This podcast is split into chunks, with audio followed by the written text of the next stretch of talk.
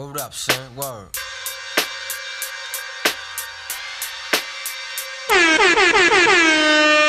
Hi everyone, welcome to Space Pope Reviews episode 4.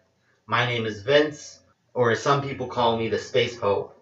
This is my show where I critique SoundCloud, Twitter, and other social media struggle rappers with the hope of helping them level up and get better. If you want me to review your project, please email me at gugl0003 at gmail.com. So my bona fides are, besides being an asshole and a troll on the internet, I was a SoundCloud struggle rapper for about five years and I got basically nowhere with it. It taught me a whole lot about what not to do as a rapper. I've also been an amateur music critic, weird music fan for basically a decade, and that taught me a lot about the music industry. I'm trying to crack into the music industry still, and if you listen to my podcast, hopefully you will learn from my mistakes as a rapper, as a music industry weirdo, and hopefully you'll get in quicker than I did because it's taking me fucking forever. This episode is going up on my old SoundCloud just like every other episode, so you can hear my rapping skills and what I did wrong, what I did right, and critique me, make fun of me. It's all good. Yeah, let's get into the episode. Today's episode is not a submission, it's something I found through Twitter. It's a artist named Redveil, and I'm gonna be reviewing his project Niagara. Redveil is a 16 year old artist from Maryland who writes, records, and I think produces and engineers his own music. I heard about him because he got into a beef, quote unquote, with music reviewer Anthony Fantano, and Fantano was kind of disrespecting him, and he clapped back, and he got a, a bunch of attention because of it, including myself.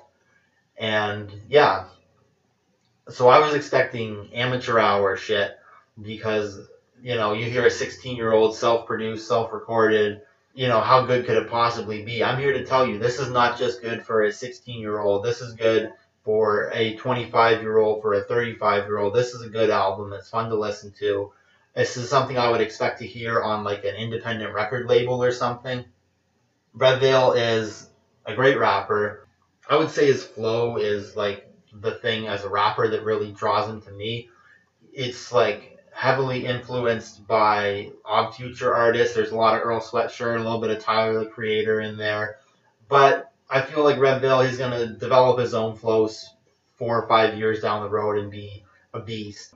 I just recently heard a snippet of Future flowing on a tape like from 20 years ago or something, and he sounded just like Andre 3000. And now Future doesn't sound anything like Andre 3000.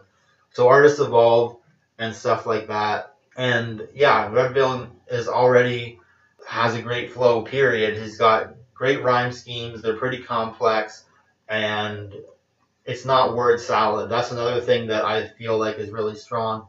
Your lyrics are mature beyond your years. I would expect this kind of stuff from somebody who's you know in their early to mid 20s. There's lots of lots of political talk, lots of emotional talk. You got doubles, you got punchlines. It's well rounded and you're going to get stronger and stronger as you go along and as you practice and you're going to be a beast with the lyrics and a beast with the flow. The beats are really good. Lots of amateur producer slash rappers either, you know, they stay in one bag and all their beats kind of sound the same or they haven't really developed their own sound yet, and you get like a mishmash of random sounds and stuff. Redveil is exploring a bunch of sonic textures, but he's also staying in a bag and keeping it cohesive, and it's all sounds like it belongs on the album. The, the, the sound is kind of cool too. It's like some soul sample stuff, but there's like trap drums and 808s, and it's it's like you know it's not mind blowing, but it's definitely if a 16 year old is producing it, I'm I'm amazed at that. And I also feel like the mixing on the record, like the the audio production, is keeping it cohesive as well. In fact, I think that's where the record really excels. And whoever mixed this record had a real vision for it. Redveil, man, if you did this yourself, you need to get a portfolio. You need to go down to your local recording studio and start working as a production assistant because you really know what you're doing. Niagara has like a grimy kind of amateur feel, but there's lots of personality behind it. I really listen to a lot of like punk music and weird trap that has, you know, a definite sound and feel to it. So this kind of appeals to me. Like the 808s are in the red sometimes. There's some samples that are kind of louder than they should be, but it really only adds to the atmosphere of the whole recording. It reminds me, not entirely sonically, but a little bit in the ethos of it, of like the Mobb Deep record, The Infamous. Like the Mobb Deep record sounds like you can hear the weed smoke and the dirty couches and the empty soda cans and like dudes scratching on pieces of paper. You know what I mean? And you can hear, just hear that on the recording. It sounds so grimy and just like of what it is. And the Niagara record doesn't sound much like the infamous sonically, but it has that same sort of quality where I can like hear the room. Um, like a lot of the amateur stuff I've listened to for reviewing sounds kind of sterile and boring. Like you know, people didn't put any thought into the mix at all. They just got their engineering school friend who got C's at school to uh, record it and didn't really, you know, put a ton of effort into it, or they just recorded it themselves and didn't know what they were doing. For example, one thing that stands out about this Red project is that the features are EQ'd to sound like Red vocals. So a lot of amateur and even in these times some professional rap recordings, it sounds like the feature is recorded in a different studio than the actual artist's vocals. And on the Redveil record, it sounds like there was a conscious effort to EQ them and make it all sound cohesive. And that takes a lot of time. And, you know, that's one of the reasons why mixing is so important. If you're not doing it yourself, if you're getting a friend or paying someone to do it, you should challenge both yourself and the producer to really find a sound. Like think of other records that you enjoy and kind of mimic that or stuff like that. If you're home recording, you should ideally get an XLR condenser mic and a good DAW.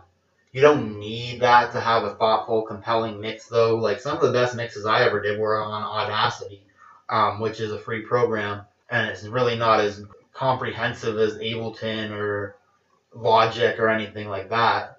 You just have to, you know, put some thought into it, and you'll get a better result. You know, make sure your mic is placed in the right spot. Make sure, you know, you're consistent with the volumes of the different tracks. Make sure you're EQing it to sound good in the mix. And, you know, mixing should take longer than it does to record the song, for sure. The Redveil record is so well thought out. That's the big takeaway for me. Every second of this project seems like it was combed over, and every decision on the record sounds like it was a conscious decision, which is really rare for I mean even professional rappers. Like this is a this is a well thought out project.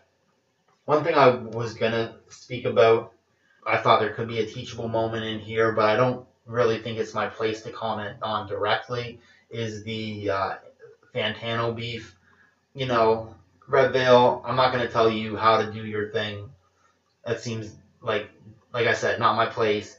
But just in general, if you're listening to this, it worked for Redveil. He got a ton of attention by that. But I also follow this band called Self Defense Family, and their singer is a bit of an outspoken dude. He has a, his own blog. He's on social media all the time. He's got podcasts he does. And you know, critics really get their butts hurt when you kind of blow back at them. Like this self defense family guy, Pitchfork won't write about him, NPR won't write about him. And, you know, the goal of the band isn't to be huge or anything, so it's not the end of the world. But it's just something to keep in mind. Like the music industry is a relationship business, and if you burn bridges, it's really hard to come back from that. But you know, at the same time, if somebody's being disrespectful to you, you can't just let them walk all over you just because they're, you know, the big hot music critic or anything like that. So, you know, not speaking of Redveil situation directly, just something we could glean from that. Yeah. So everyone listening at home, I hope you enjoyed today's episode. If you did, give me a follow on Twitter or on SoundCloud. I'm gonna have this up on Spotify and Apple Music soon, so you can listen there. Give me comments, some likes, some feedback. I've been getting a ton of great feedback, and now I'm just working to get my numbers up. So that's really what's important in life, right? Uh, follows, shares, and streaming numbers. So uh, yeah, help me out. If you want me to review your project, like I said at the top, gugl0003 at gmail.com. I'm going to review my homie Bishrob next week, and I will see you guys then. Thanks a lot for listening. Goodbye.